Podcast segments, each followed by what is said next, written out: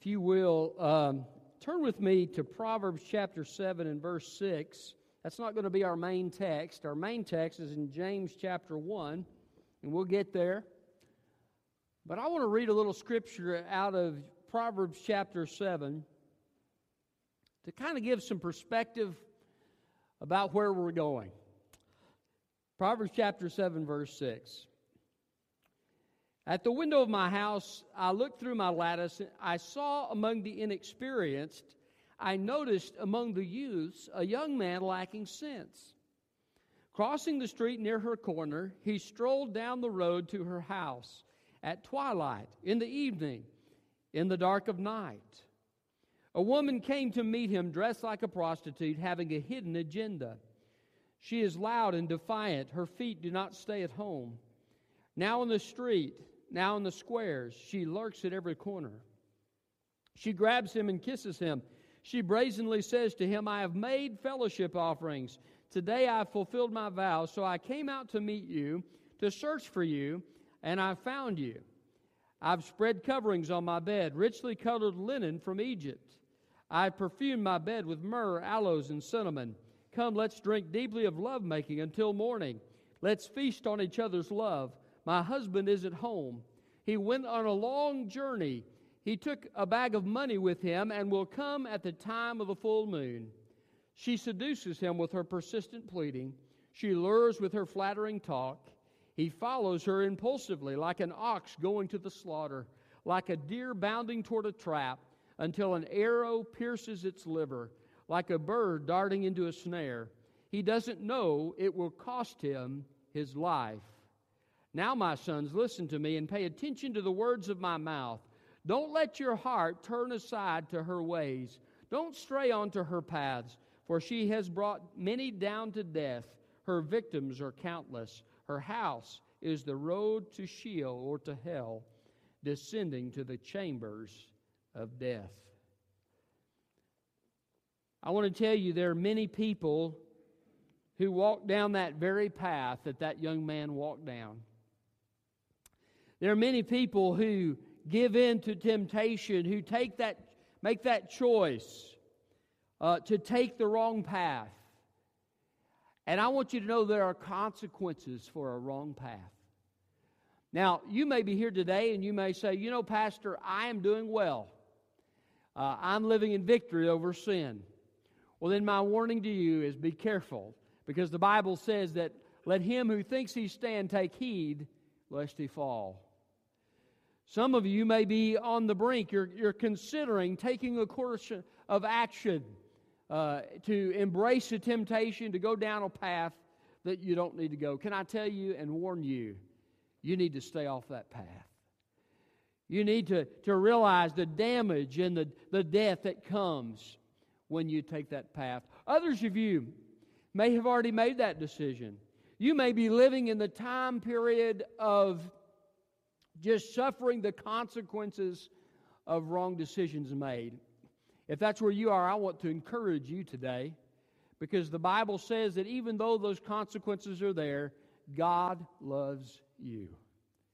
And He has made a way for you to find forgiveness for your sins and redemption through Jesus Christ and what He did on the cross for you.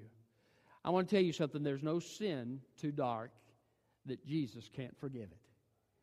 He paid the price. He finished it all so that you could have life. I believe we need to understand temptation so that we can prepare in our lives uh, and not go down those wrong paths and not experience the heartache. Uh, James, in our scripture here in James chapter 1 and verse 12, uh, is giving us some guidelines, some understanding into how temptation works so that we can avoid going down the wrong paths in life. Uh, and, and he is focusing on the idea of deception. Now, Satan deceives us, we know that, uh, but that's not his focus here. His focus is on the human heart. Now, you may know this, you may not know this, but the Bible says that the human heart is deceitful above all things and desperately wicked. Who can know it?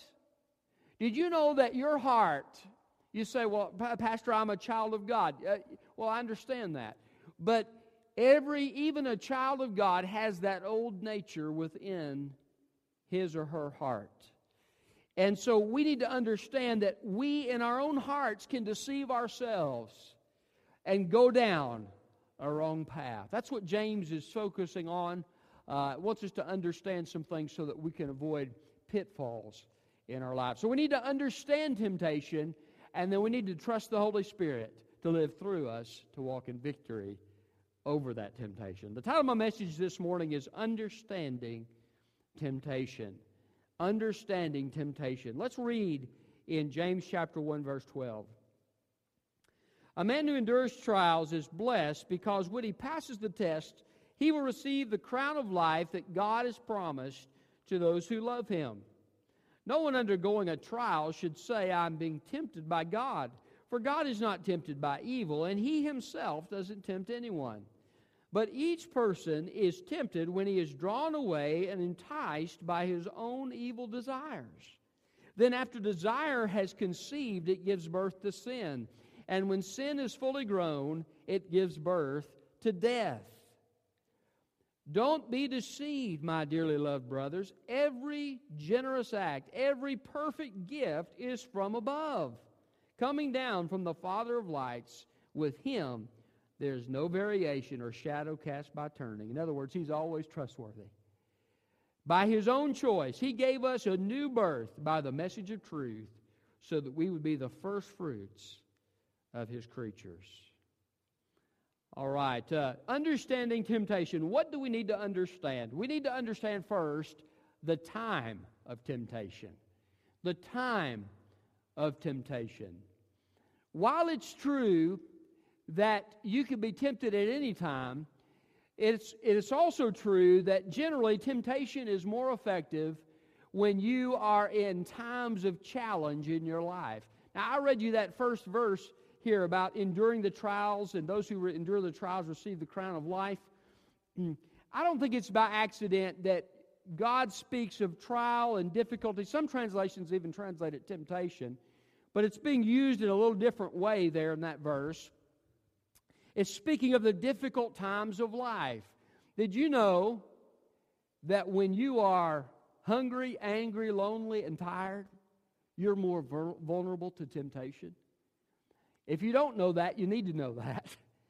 And you need to take measures to be extra careful during those times that you don't expose yourself to tempting situations if you can help it. Uh, he speaks of the trials that they're going through, and during those trials, can I tell you what the devil will whisper in your ear? He'll whisper in your ear, God's not being fair to you. God doesn't love you. He doesn't have your best interest at heart. You just need to give into this temptation and do this thing because God's not standing up for you. I want to tell you something that's a lie out of the pit. The devil comes to steal, kill, and to destroy. Jesus said, I've come that you might have life and have it abundantly. I want, you, I want you to know that God can come into your times of trial. He can, he can provide encouragement to you, He can provide strength to you. But you need to understand that in those times you are especially susceptible to temptation. And you don't even need the devil to help you with that. You're susceptible to that in your own hearts. So notice these times um, and take measures uh, to be careful during those times. I understand, and I heard uh, Cliff Barrows share this one time the Billy Graham team, when they first started out, uh, decided, they got together and they made a commitment together that they weren't going to watch television in hotel rooms. In fact, what they would do is they would take a towel and they would place it over the television, and then they would either place a Bible or they would place a picture of their family on top of that towel. Why? Because they did not want to be tempted by the filth and the nudity and all that was going to be on those televisions, and they wanted to be pure before God. And so they took some steps, if you want to call it uh, preventative maintenance, uh, to, to um, guard against that temptation in their life. Did you know what you see tends to be the gateway for temptation. So they covered it with a towel. Uh, my kids love double stuffed Oreos, and I have to admit, I do too. But they do something that's really hard for me. They leave the double stuffed Oreos sitting out on the counter. I'm going to tell you something. It takes, it takes some prayer to get over that. Uh, they, it's sitting on the counter right where I can see it, and I have to admit, sometimes I succumb to temptation. and I grab one of those things. But, but on my good days, what I will do is I'll take that double stuffed Oreo thing and I will put it in the cabinet so I don't see it anymore. And you know what? There's, there's something about what you see with your eyes. Now, that doesn't solve every situation of temptation. I understand that. But it is a good thing that you can do to, to help prepare for those times of vulnerability in your life. Uh, think through, if you've sinned in the past, think through what was the set of circumstances that led up to that sin and try to take some measures to um, prepare for that next time so that you will not succumb so easily uh, to temptation. So we need to understand the time of temptation. And by the way, we're not talking about the devil here, but you need to understand the devil knows your vulnerabilities as well. Um, I once heard somebody say, uh, you know, football coaches have their, their files on different teams, you know, and they study these teams. And the devil studies us, he knows our vulnerability. So, if for no other reason, you need to prepare for those times of vulnerability so that when you get there, the devil can't take advantage of you in that time. So, we need to understand the time of temptation. Secondly, we need to understand the desire of temptation. The desire of temptation. Look at verse 14. But each person is tempted when he is drawn away and enticed by his own evil desires. The desire of temptation. Now,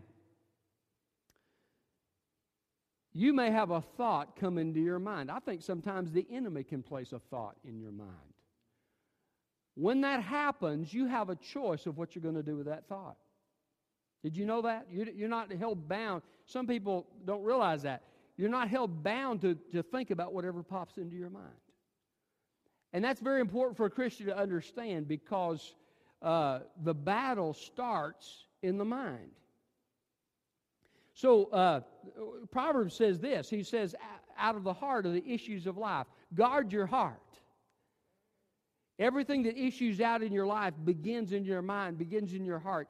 And so you need to be careful uh, about that. But um, what happens is when we have that thought come into our mind and we choose to camp on it and dwell on it, whatever it might be.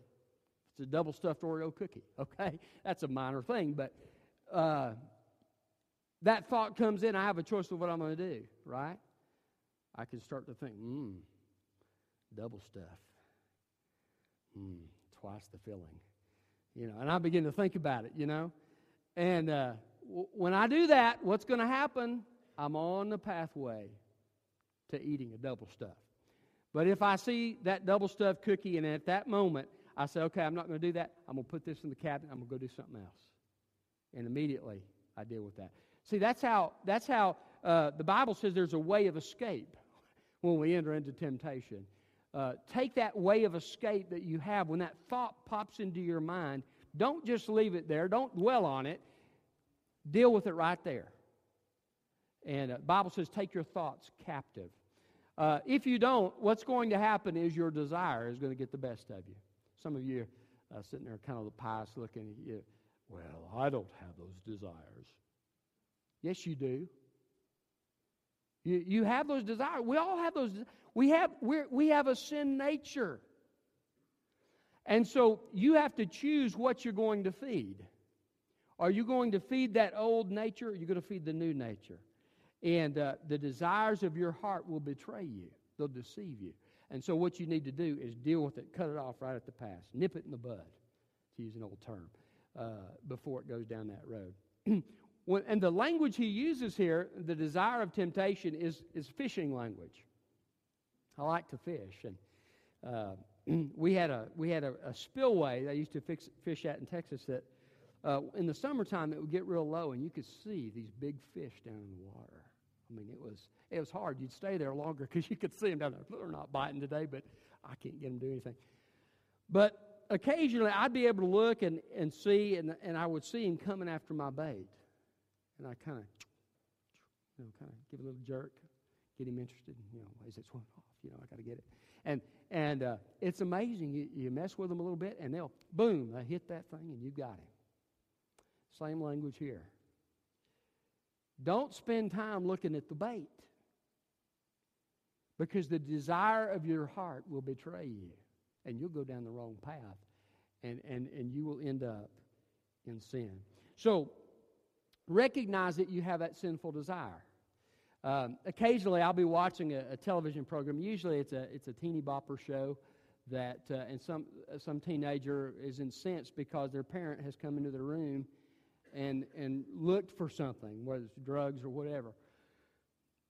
And it always irritates me. I'm like, because they're saying, well, you don't trust me. Listen, I'm going to tell you something. We got a sin nature. It's called being a parent. Okay, well, I won't go down that road, but that's just a pet peeve of mine. But, but it's true. Don't trust yourself.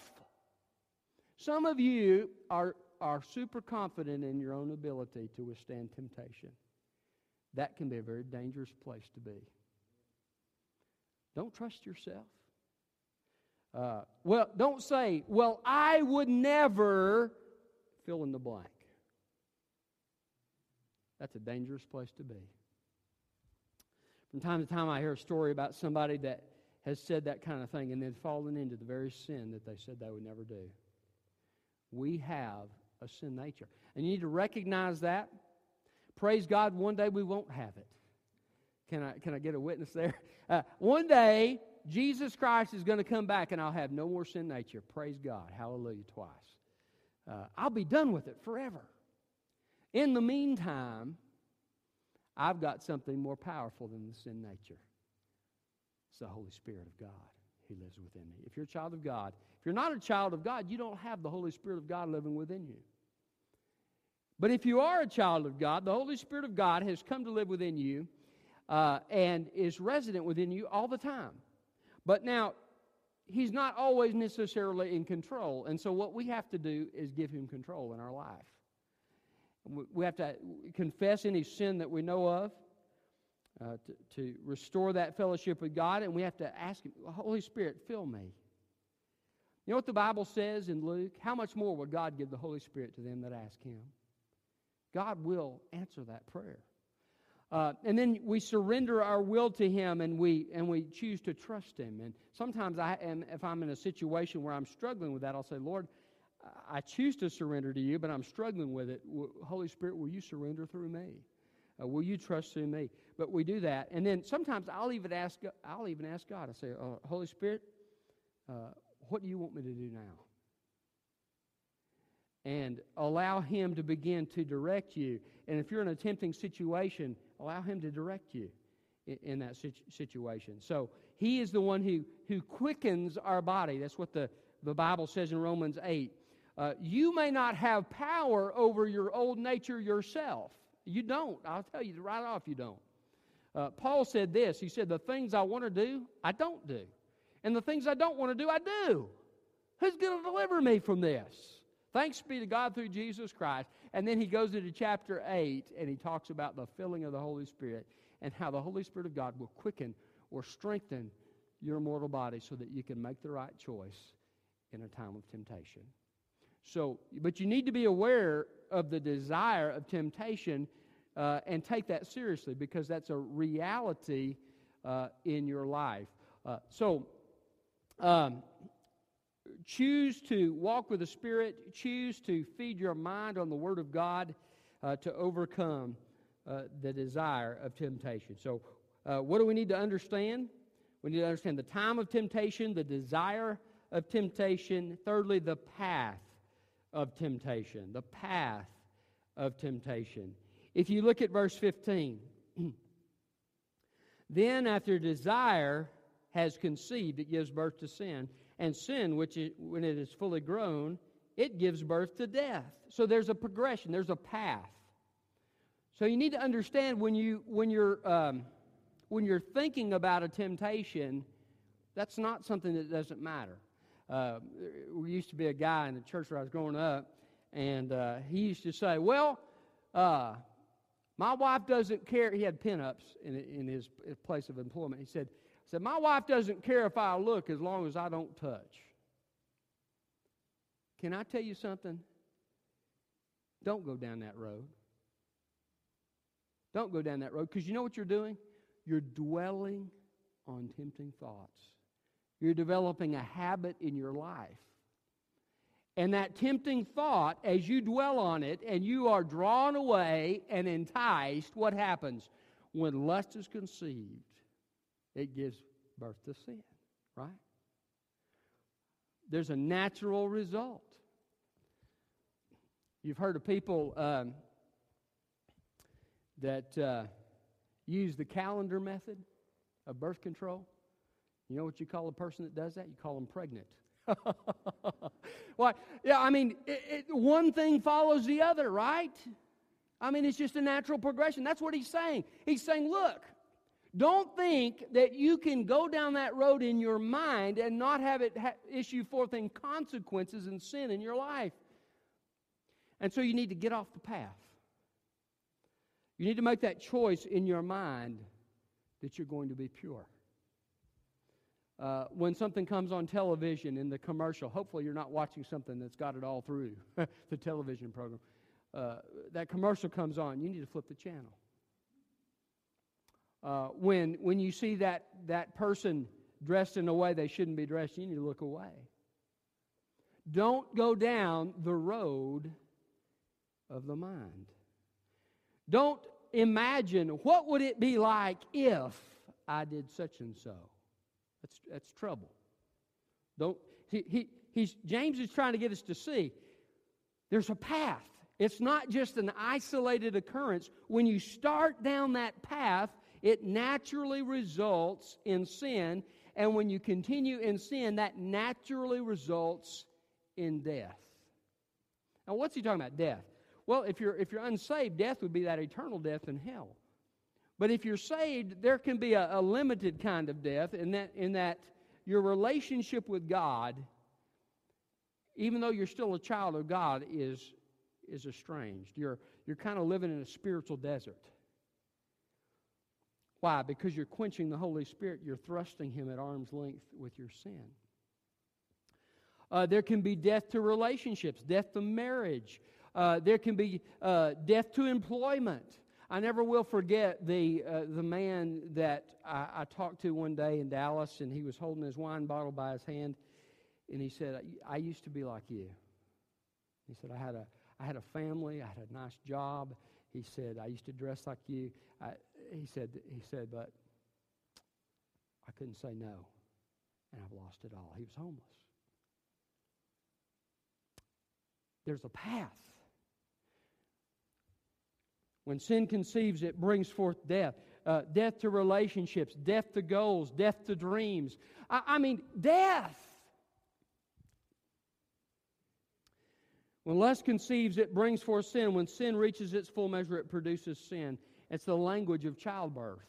One thing follows right after the other. so, understand the path of temptation and get off that path when you begin to have a tempting thought, immediately take that thought captive and uh, replace it with something else. Don't stay there. Um, the way to overcome and have victory in your thought life uh, is, is a couple, there's a couple of things. One thing you can do is ch- practice changing the subject. You know, you change the subject in a conversation, right? Change the subject in your thought life. Now, what the devil wants you to do, especially if the temptation is from him, he wants you uh, to dwell on that tempting thought because he knows if you dwell on that tempting thought, he can take you down a road he wants you to go. But whether it's the devil or whether it's just your own deceitful heart, the thing is the same. You, you choose to change the subject in your mind. Quote a scripture, praise the Lord in, in worship. Uh, one thing I, have learned to do, I heard this in a message, uh, and I thought it was great out of Romans 6 to say, I'm dead to that. Just in faith, say, I'm dead to that, and, and then choose to do something else. Uh, so, but then another way you can change your thought life, and this takes time. This is not overnight, but as you spend regular time in the Word of God, it will begin to change your thought life. That's over time. So, uh, be aware of the path of temptation. Get off of it as soon as you can. There's two paths. There's a path of walking with God, and there's some great things that happen with that. Um, we'll get to that here in just a second.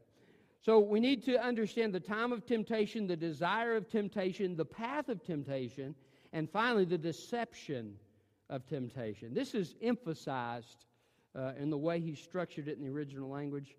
He says, Don't be deceived. You, have you ever heard the, uh, the statement, make your plan and then work your plan?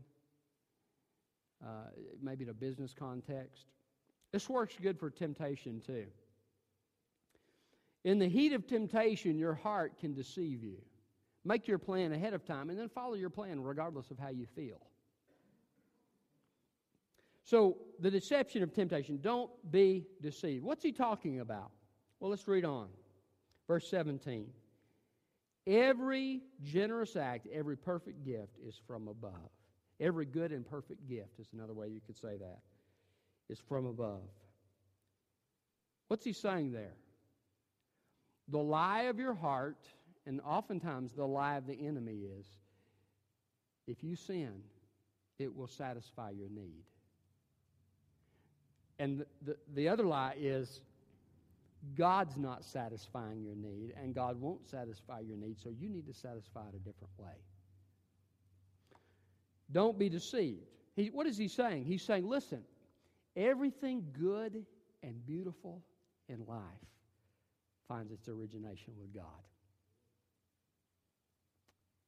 God created us by his own choice. Look at verse 18. He gave us new birth by the message of truth so we'd be the first fruits of his creation. Now, he's speaking of two, two things here. Uh, it, it takes me back to the book of Genesis. And you remember, God creates these different things on different days, and finally, He gets to the sixth day, and God creates man. And the Bible's been saying at every day of creation, it was good, it was good, it was good, it was good. But then when He gets to the sixth day where He creates man, He says, it was very good. Man was the crowning, and is the crowning creation of all God's creation better than the, the stars and the planets and the oceans and the animals and all that there is in creation, God says, I have created mankind as my special creation. I've created him in the image of God. But it goes even further. When a person receives salvation from God, because of what Jesus has done on the cross and paying for our sin, paying the price, uh, God makes us his child. And he makes us a new creation. The Bible says, if any man be in Christ, he's a new creation. So he creates us anew inside. The Bible calls it being born again, being regenerated. I'm new inside. Uh, and what he's saying is, God has created you. Not only are you the first fruit of his creation physically, you are the first fruit. If you know Christ, you're the first fruit of his creation spiritually. You are so incredibly special and important to God. That's what he's saying. And God is for you. Our hearts and the enemy will, will, will question God. But the truth is, God is for us. He wants the best for us. Don't be deceived. Don't buy the devil's bill of goods. Don't buy the bill of goods of your own heart. Trust the Word of God. Trust that God loves you and has your best interest at heart. By the way, you know this world isn't all there is. Some believers are suffering. But I'm going to tell you something.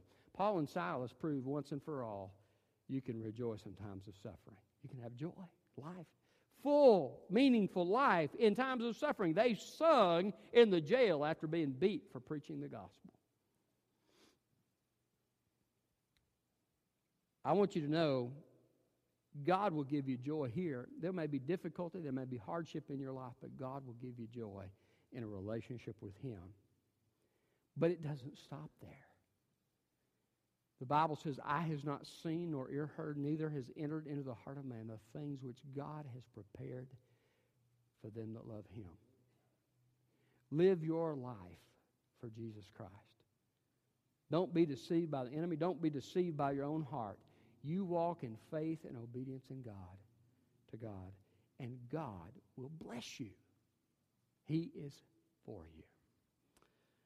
So, what do we need to understand about temptation? We need to understand the time of temptation, the desire of temptation, the path of temptation, and the deception of temptation.